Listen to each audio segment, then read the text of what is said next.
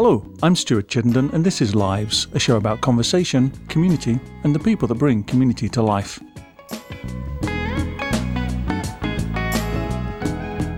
My guest today is Todd Hatton, Program Director at the Omaha National Public Radio member station, KIOS. Todd Hatton is an award-winning radio documentarian and longtime public radio broadcaster. The Kentucky native moved to Omaha with his wife Angela in 2018 and has served as program director for NPR member station KIOS since June. His documentary work has focused on history, culture, and infrastructure, tackling such subjects as the American Civil War, the coal industry, the Tennessee Valley Authority, and the man at the center of the 1925 monkey trial, John T. Scopes. At present, Todd is working on a new podcast, Made in the Middle, How the Midwest Made American Culture, with fellow KIOS producer Emily Chen Newton. He's also working with his KIOS colleagues to build the station into a multimedia platform that celebrates the unique culture, stories, art, and history of Omaha and Nebraska. Todd, welcome to the show. Thank you for having me. So I actually feel quite thrilled, but also mildly intimidated that I'm this side of the mic and you're the other side of the mic when you have such a long pedigree in radio. So let's start at the beginning then with how you started in radio. In a not very intimidating way. Well, I was an undergrad at a school in my hometown of Paducah, Paducah Community College, and I took a broadcast production class taught by a man named John Stewart, who at the time we thought was the oldest man in the world and certainly was one of the wisest I'd ever come across. And he approached me and one other of my classmates to see if we would be interested in getting into radio. And I was working at a peach joint at the time, so anything that wasn't working in front of an oven, for 5-6 hours a day was fine with me. So I said yes, and next thing I know, I was a part-time employee at WKYX, WKYQ, which is an AM kind of adult contemporary station and an FM country station. And I ended up working more in the country side of it and in the news department. And I worked there for about 4 or 5 years, got out of it, went and did other things for a little while, and then I was still kind of out of it after the turn of the century, which is a weird thing to be able to say. And my wife was doing some schoolwork at Murray State University in Murray, Kentucky, not far from where we're both from. And their morning edition host had up and gone to Lexington, Kentucky. And so they were like beside themselves trying to find a new morning edition host, which is one of those positions that the hours are rough, really rough, because you have to be there almost so early in the morning that it's the night before. I mean, it's ridiculous. And finally, she bumped into the program director, and he had this fraught look on his face, and she said, "What's the matter?" And he said, "Well, we need a morning edition host." And she said, "Well, my husband's worked in radio."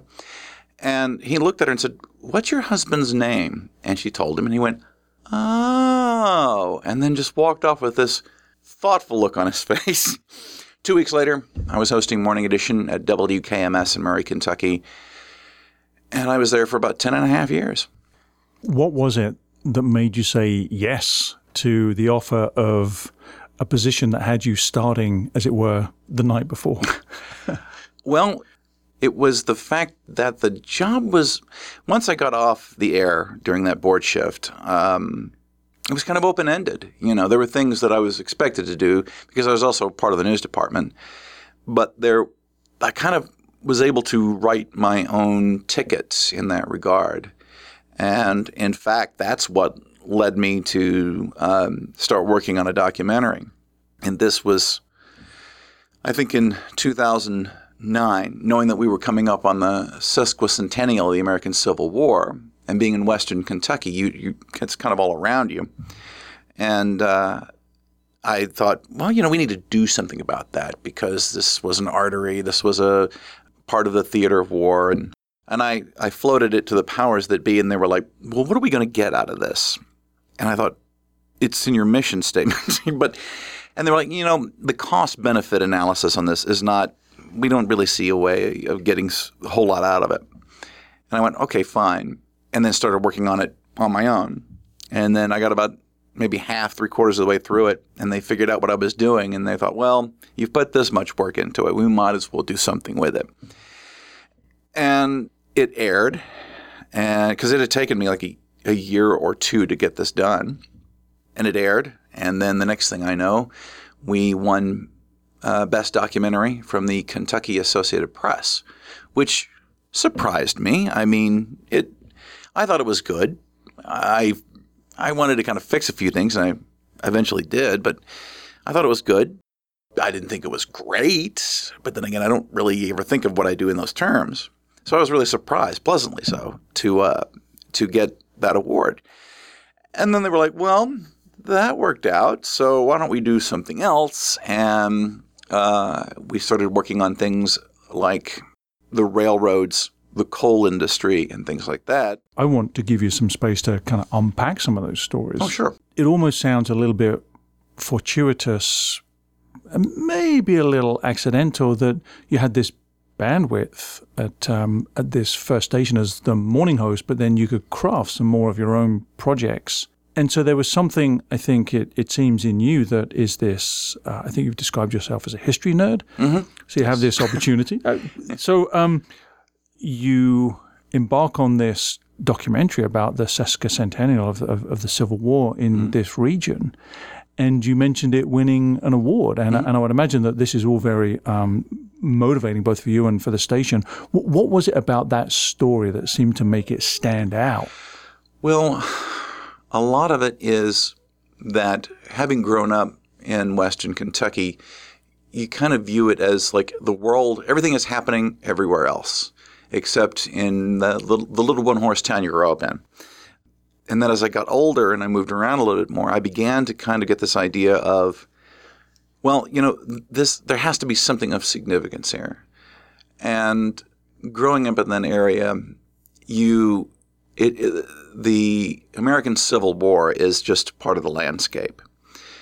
The Commonwealth of Kentucky, 90% of its military-age men joined the Union Army at the outset of the war.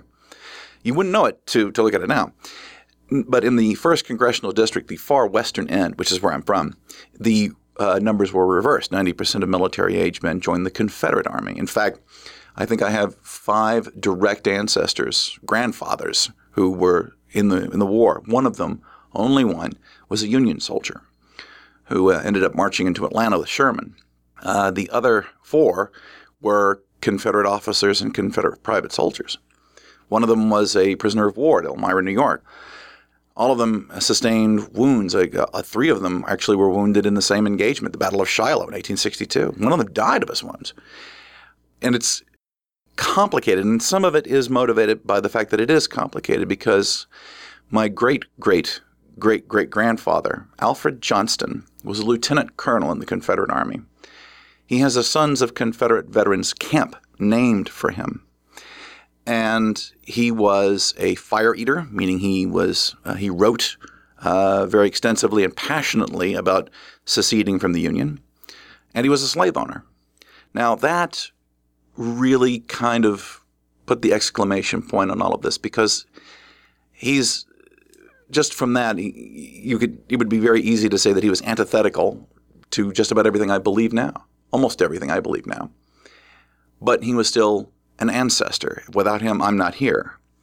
So in a weird way, I guess part of it was me trying to personally square that circle. I don't know how to feel about him. I don't want to believe that he's evil, even though he participated in arguably one of the most evil practices in this nation's history, this continent's history.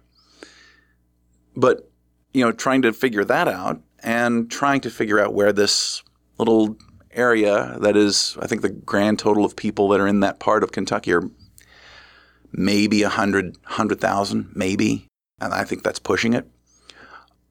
Did it matter? Was this a place of any significance? And come to find out, it's where Ulysses S. Grant made his reputation. And the man that, you know, people always say, well, was he a good general? Of course he was a good general. Who surrendered to whom at Appomattox Courthouse? And also to figure out, I also really learned a lot about why Western Kentucky is the way it is. It's always been conservative. you know, in 1860 it was very Democratic. It was very Democratic until fairly recently, actually, within the last 30 years. Now it's very Republican. But the sensibilities of the people there have not changed. It's just the parties evolved around them. It was very instructive to that degree, and also to figure out how it fit in the grand scheme of things. I like to kind of irritate, I think, professional historians by saying that I can tell you right now where the American Civil War was won, the riverfront of Paducah, Kentucky on September 6, 1861. Because that way Grant was able to get his foothold into the Mid-South, which means he could get into the Deep South. You know, you don't have an Appomattox without a Chattanooga. You don't have a Chattanooga without a Vicksburg. You don't have Vicksburg without Shiloh. You don't have Shiloh without Fort Donelson. You don't have Fort Donelson without Paducah, Kentucky. And I remember talking to Kendall Gott, who is the senior historian at the with the U.S. Army at Fort Leavenworth. And I basically trotted that out, and he said, well, that's not wrong, ... But I mean, you know, that's from a historian perspective, that's as close as to a yes as you're going to get. But it was really interesting. And that really, I think you're right, it really did kind of prod me to learn even more. Because it's that area is much more than just the Civil War. I mean, that, even though it's been over for 150 years now, some people would say it's still going. I'd be one of those people who say it's still being fought in a sense, but there's much more to that culture. And that's what prompted me to go and look at things like the railroad and the coal industry and this huge infrastructure project, Kentucky Dam.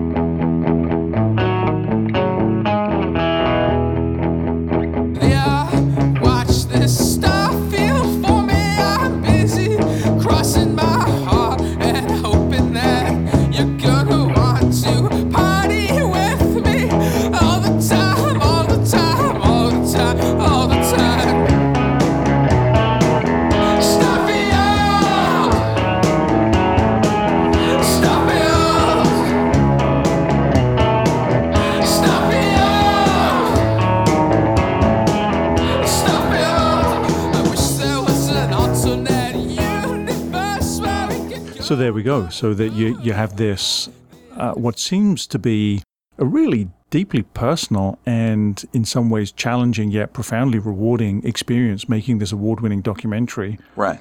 So of course, do some more. So it sounds as if you really threw yourself into that with maybe the support of the station, but also maybe prodding them too to help you along the way. So what happened next? They didn't take a lot of prodding, actually. They were the ones actually prodding me. Someone suggested Kentucky Dam, and Kentucky Dam is this massive navigation, flood control dam, hydroelectric dam as well, that is on the Tennessee River, not far from the mouth where it joins the Ohio. And it just so happens it's Tennessee Valley Authority, which my brother, my father, my grandfather all worked for. My grandfather helped build the fossil fuel plant, the TVA plant that is near our hometown. And it's a very much of a culture there as well. And so I just really threw myself into it, how interesting it was that this massive public works project that's part of the New Deal, it's the result of work like people like George Norris of Nebraska, strangely enough, Franklin Roosevelt, you know, very what you might say are people you might say are now liberal politicians in a very conservative area. And I just absolutely threw myself in it because there's still conflict over it to this day. The impoundment of the Tennessee River at that point displaced hundreds of people. And those hundreds of people didn't move very far away and did not have an easy time of it. And they had kids, and those kids had kids. And they've never forgotten. There's an organization called Between the Rivers, which works very hard to maintain the memory of these places that are just gone. I mean, there are maybe the occasional concrete foundation in the middle of the woods, really. It's because that whole area is now a national recreation area, 120,000 acres. And every once in a while you'll find part of a root cellar, just apropos of nothing, in the middle of the woods, you know. But that was someone's home in a community that had celebrations and good things about it and bad things about it. And it was a place that people were from. And it's just gone. And so these people work very, very hard to maintain the memory. And there are actually quite a number of cemeteries that are still out there. In fact, there is an entire Catholic church out there in the middle of the woods on this bluff. And it's a little bitty. It's St. Stephen's. It's a little bitty. And nobody knew, really could figure out why it was still there, because TVA went through and just tore everything down. And I think it was because they just forgot it was there. And so it's still there. And some gentlemen from some of the nearby Catholic parishes went in and restored it, because it's this old pre-Vatican II church. It's a beautiful little church. And occasionally the diocese will send a priest out there and they'll have a mass. It's really neat. But it just absolutely, it's very profound in that it reminds you that there was a living, breathing community, you know, around there, that this group that doesn't exactly have the warmest feelings toward the Tennessee Valley Authority work very, very hard, and they do amazing work. But that really was also a labor of love in a way, because my dad worked for TVA, and after he retired, he became an amateur photographer. And so when we did it, he actually put together we produced a physical CD of the documentary, and his photo is on the front and on the back as well, and he's credited with it.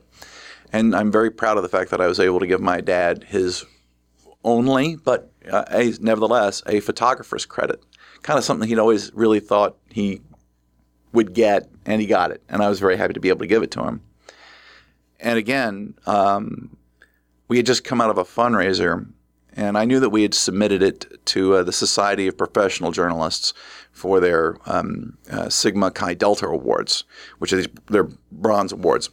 And the station manager comes out beaming, and I'm out there on the balcony just trying to decompress, because fundraising in public radio is hard. It's really, really hard. And she looked at me and said, "Guess what?" And I said, "What?" And she goes, "It won." And I went, "What are you talking about?" And she said, Kentucky Dam, Power for the People, won the award for best documentary in the country.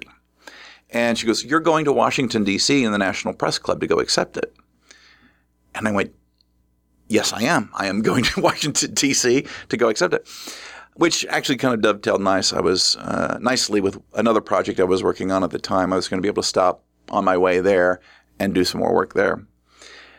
And the when you're sitting in the National Press Club, this is where the White House press corps dinner is. I mean, it's the same room. And you're sitting there, and you're with all of these other incredible journalists who have done this incredible work, and they play a little snippet from your work, but they also show like a big graphic. And the really neat thing is the photo that they put up there was the cover of the CD, my dad's picture. He wasn't able to be there then. He was back home, and he passed away in 2016. But I really feel that that particular documentary has a very special place in my heart for that reason, if nothing else.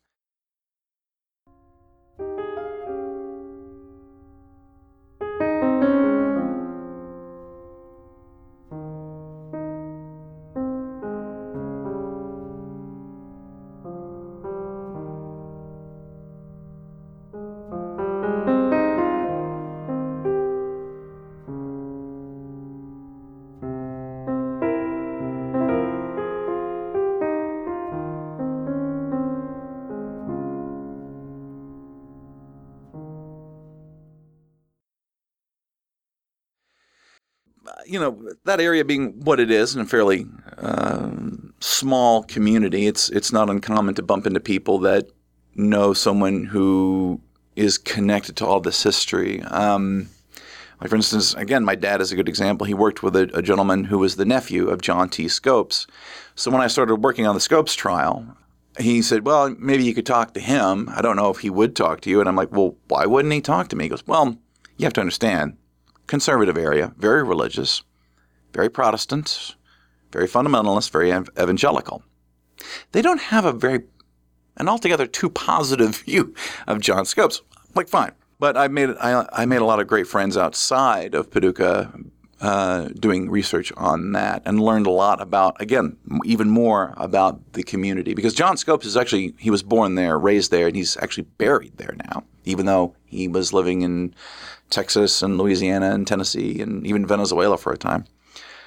And then it prompted us to do even more and digging into more of the kind of the backstory of the community and some of the more prominent people in it.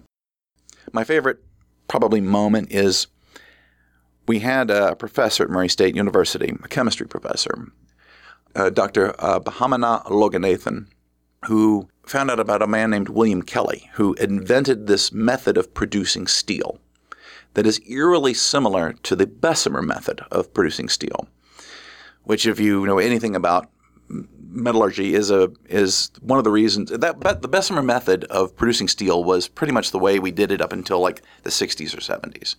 So from like the mid 1850s until then, skyscrapers, battleships, made out of steel. There's a lot that I could get really deep into that story, but it's just a great bit of intrigue, And this William Kelly gentleman supposedly developed this method before Henry Bessemer. They're now currently recognized as co-inventors. Fair enough. It was originally going to be like a feature piece, maybe 7-8 minutes long, and it became this hour-long documentary. So we got to do things like talk about what iron is, where it comes from. It comes from what's left over when a star collapses, when it dies, and it's expelled throughout. It's one of the most common elements in the universe, to the point where, your blood is red for that reason. And so I got to play with sound effects and use Star Trek music, and I just had a big old time. But then to talk about how you make steel, I'm like, whoa, well, if you listen to it, you hear this bum, bum, bum, bum. It's from Conan the Barbarian, the part where his father tells him about the secret of steel. And so I basically started doing the speech in some ridiculous voice, and he stops me and goes, no, no, no, no. The co-host stops me and goes, oh, no, no, no. And so I do it seriously from then. And then we submitted that award. We submitted that documentary for the SBJ Awards, and it won. That really surprised me, a station of our size to win 2 national awards like that, only a couple of years apart. And when I heard that we had won, I thought, you know what they're going to do? They're going to play that bit from Conan the Barbarian. And they're going to play it in the National Press Club in Washington, D.C. under pictures of these John Chancellor and Walter Cronkite. And they're going to play that.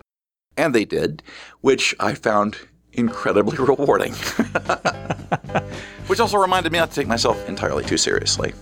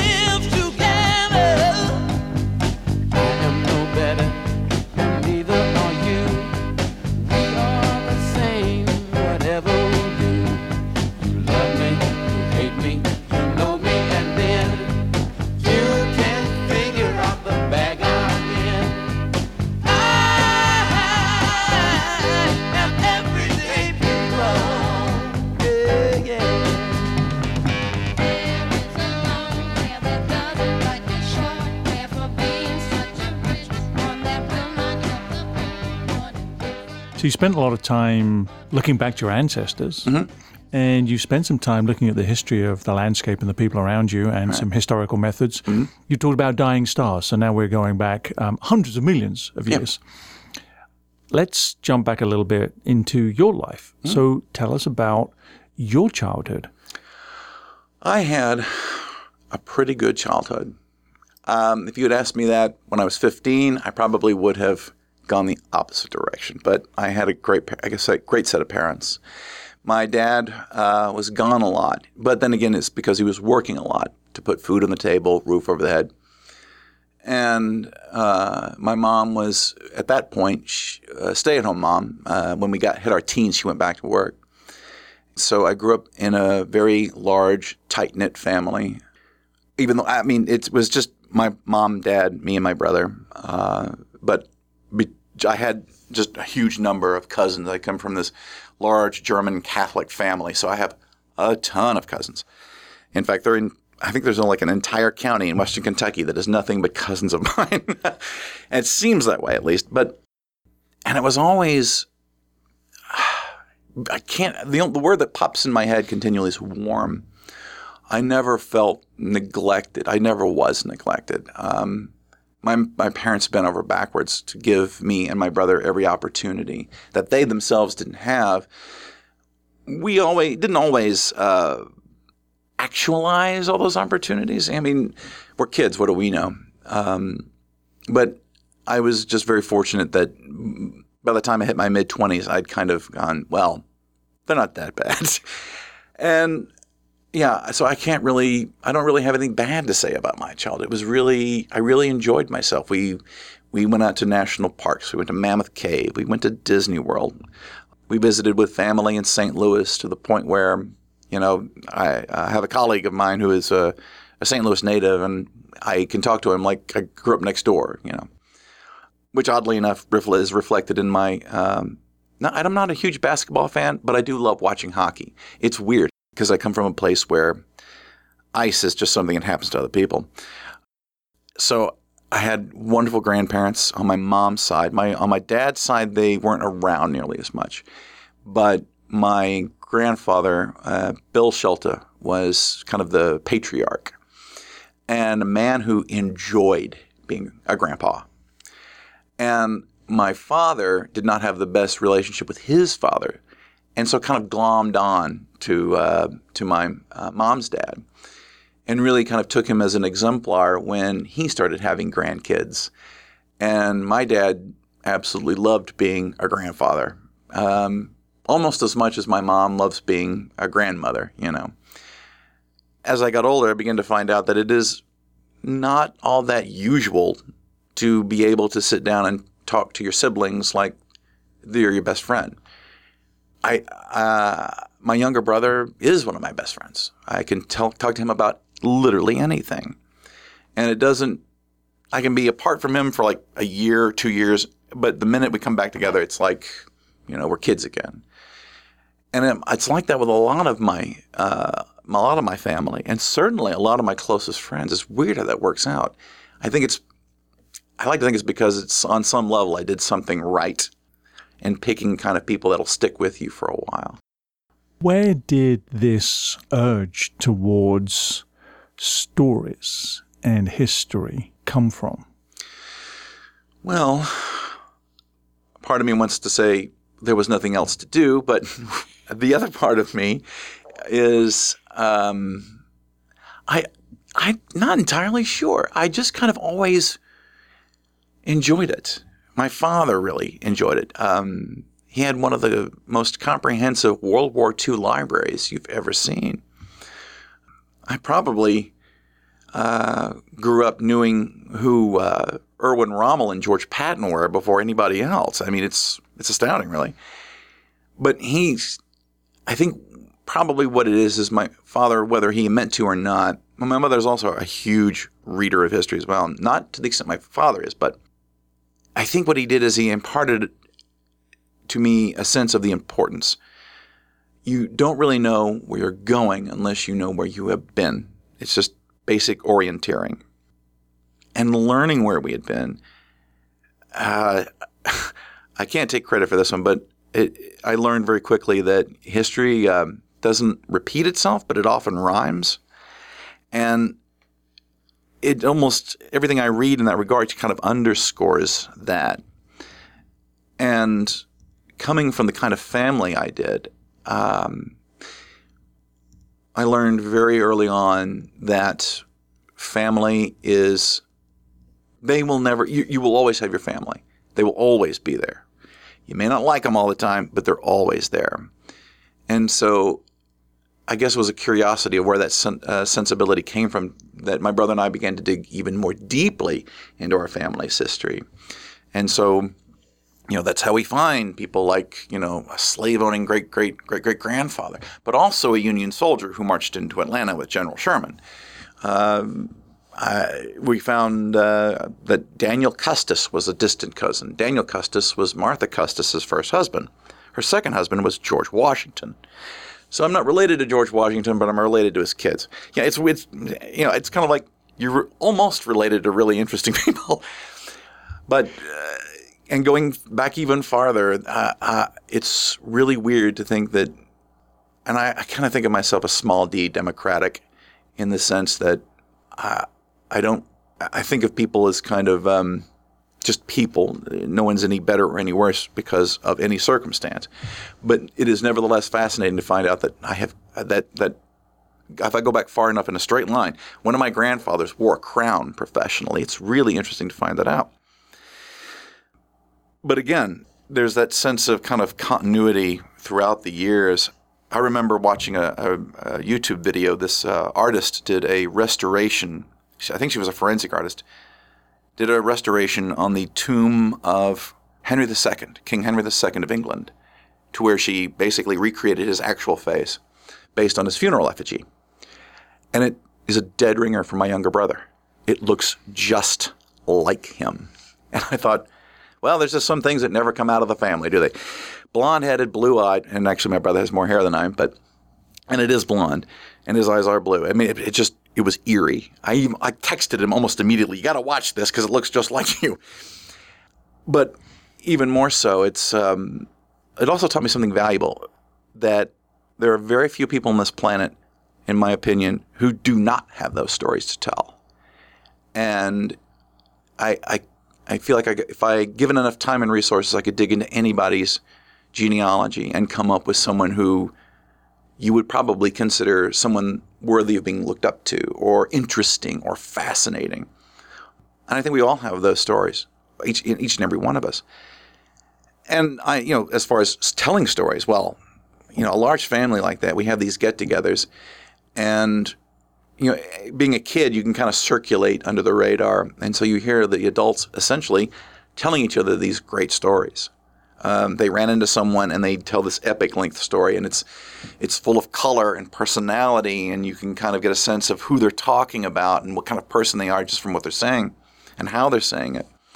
And I was always fascinated by that, to the point where, I mean, when the time came and I wanted to do grad work, I got an English degree, a Master's of Fine Arts in English, to do essentially that, to just tell stories. And it's something I've always enjoyed, telling stories, obviously. It's something I enjoy participating in, listening to stories. You never know what you're going to find out. You never know what connections you're going to be able to pull from it. And what is history if it's just one gigantic, intricate, beautifully embroidered, sometimes horribly decorated story.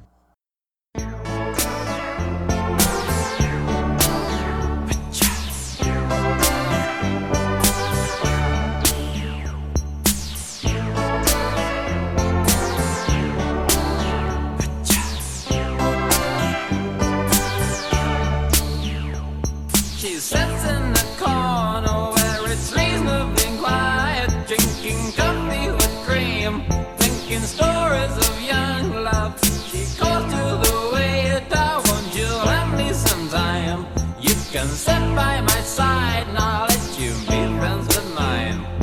The cafe is out, but the candle lies new. She orders Beaujolais wine and says the thought of you too.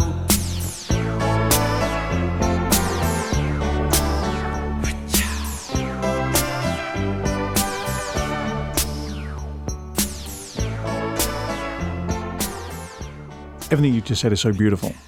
And it makes me want to segue into the role that radio, especially community radio, has in bringing to life and bringing to an audience, a contemporary audience, the history that you've unearthed and are unearthing, the stories that you are capturing to share with people, And I'm wondering about your own personal perspective on the medium of radio and also the role of public radio in terms of community building. Oh, so now we start with the easy questions. Well, you know, let me preface this by saying I am a true believer. I am one of those guys that gets a little misty when the national anthem is played. You know, in fact, Irvin Cobb, who was a writer from my hometown, rather prominent writer apparently, nobody knows of, used to say that you're not a real Kentuckian if you don't get teary-eyed when they play My Old Kentucky Home. And he's right. I do. That's horrible, but I do. But I'm very much a true believer in the mission, because let's face it, I'm not going. You know, you don't get rich in public radio, but what it does is so incredibly critical.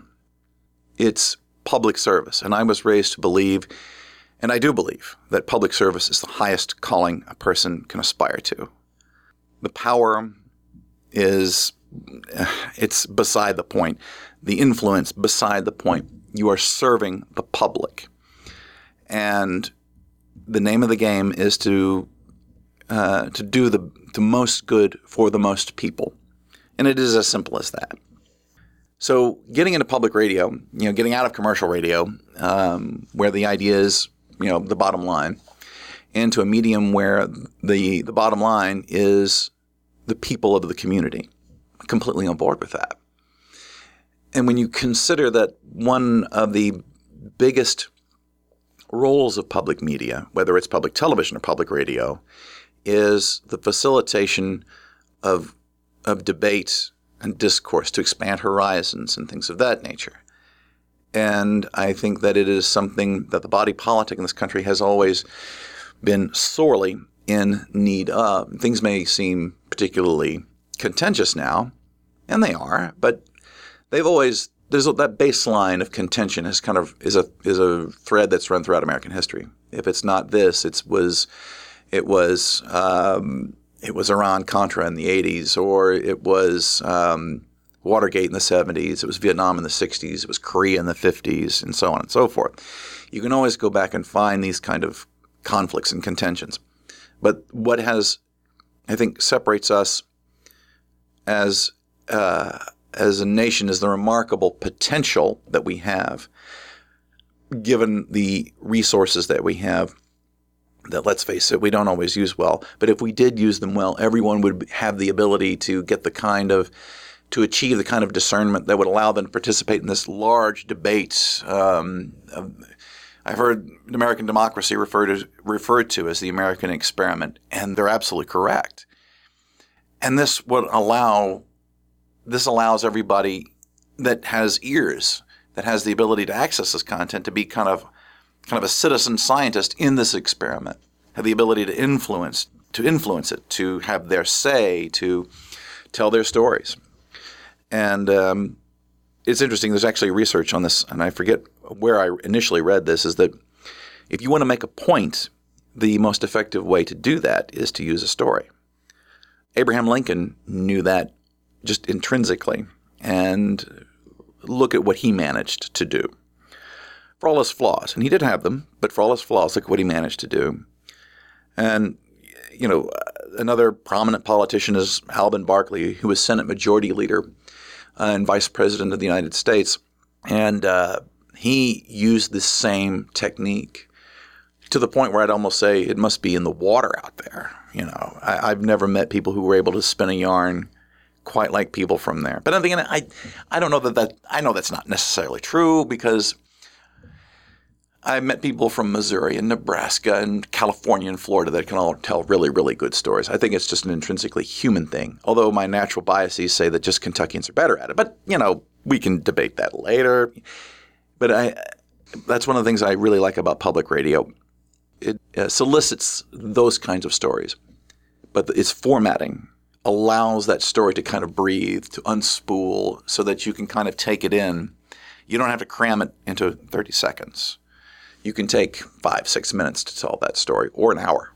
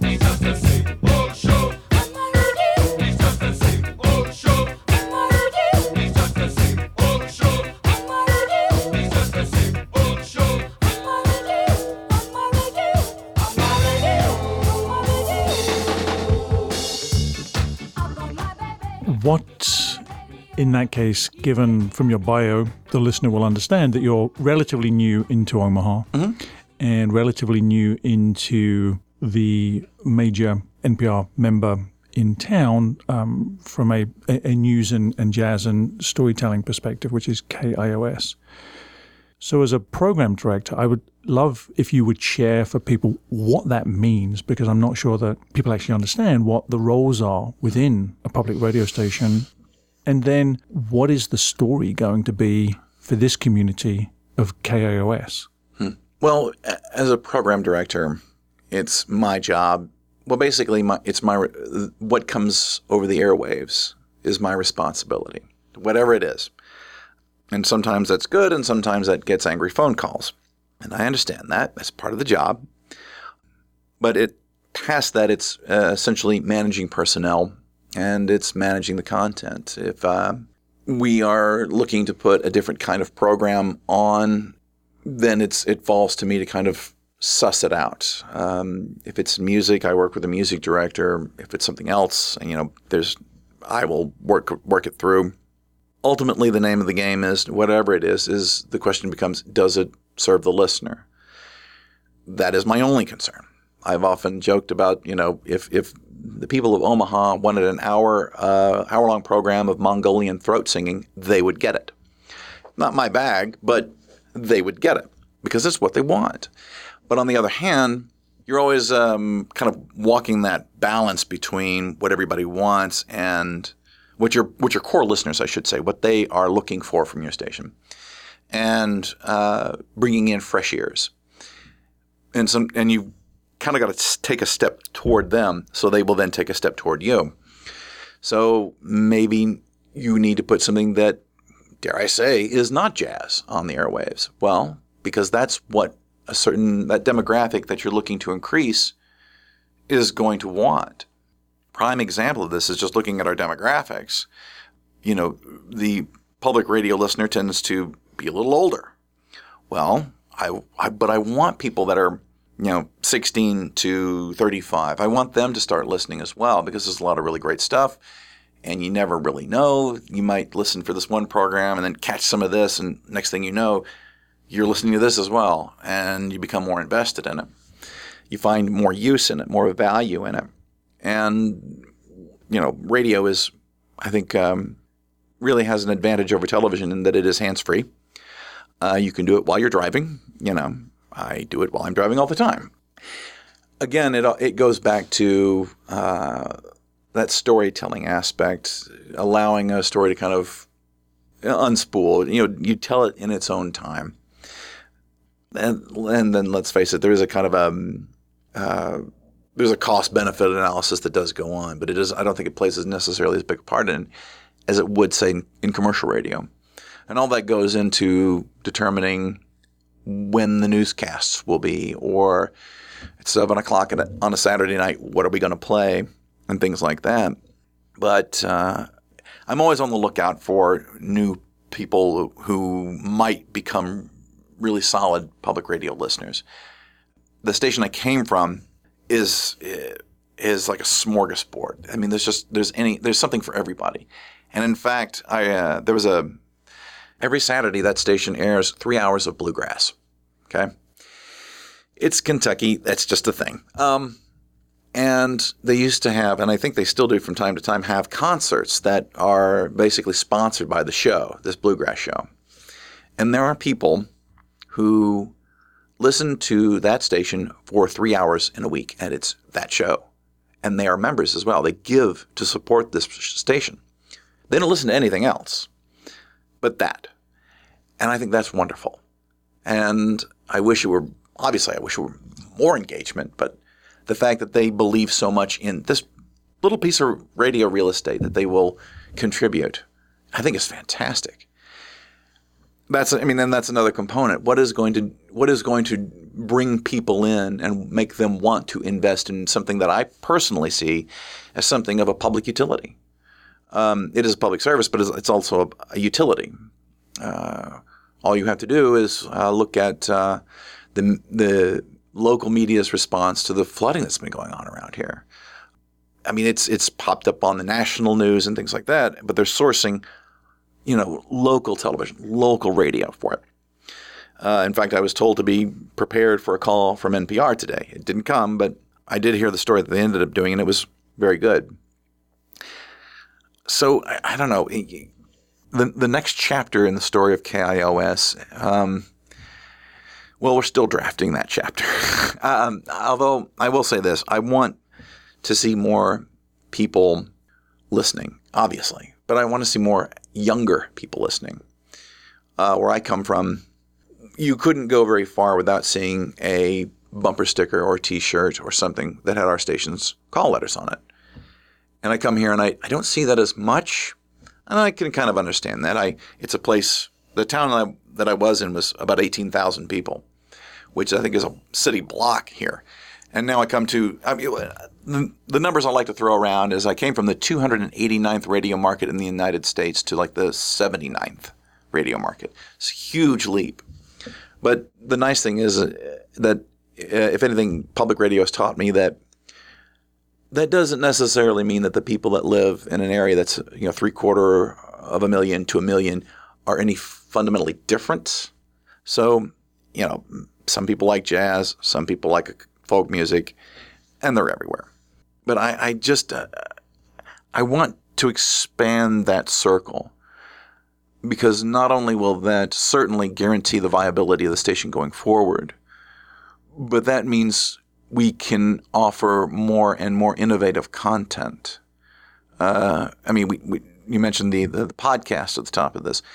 That's part of it. And we haven't even finished it yet, but we've made wonderful contacts within the historical community and learned a lot. But then again, I'm the kind of person that when we moved here, I did a lot of research, you know, to find out that the man who designed the Ford Mustang was born here. My second car was a 1966 Ford Mustang. I love Ford Mustangs. Marlon Brando was born here. The Reuben was invented here. And my wife will tell you that I like a Reuben from time to time. You know, and the historical characters, I mean, you know, Montgomery Clift, Malcolm X, I mean, it's just an amazing, amazing place. And all for a town that I don't think people give enough thought to, at least outside of the region. And even some people within this community might not be aware of the truly remarkable place in which they live. And I've always thought that that was an important part of public radio, is to help people kind of maybe not necessarily tell them that, but remind them of it, that it doesn't matter where you're from. There's always a good reason to be proud of being there, being from there. And the longer I am here, the more I am figuring that out and finding out more and more and more about it. I mean, to the point where the first episode of this podcast that we're working on, it's not going to be what you expect. I can just tell you that right now. It's not. I'm not going to give anything away, certainly, but it's not going to be what you would expect coming out of Omaha. I feel like that's the perfect place to stop, because it just leaves people hanging. I'm so excited about that.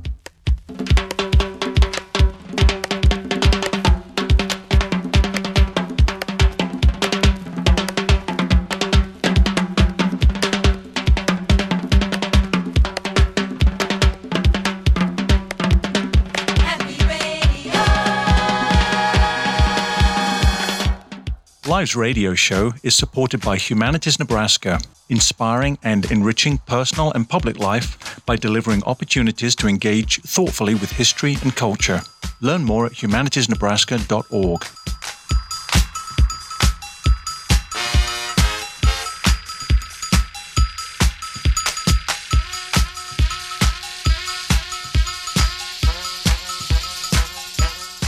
My guest today has been Todd Hatton, Program Director of NPR's Omaha member station, KIOS. Todd, thank you so much for being on the show. Thank you for having me.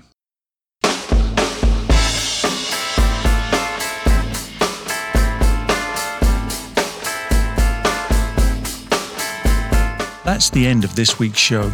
The magnificent Marion Fay helped produce the show. Lives is an executive production of Squish Talks. I'm your host, Stuart Chittenden.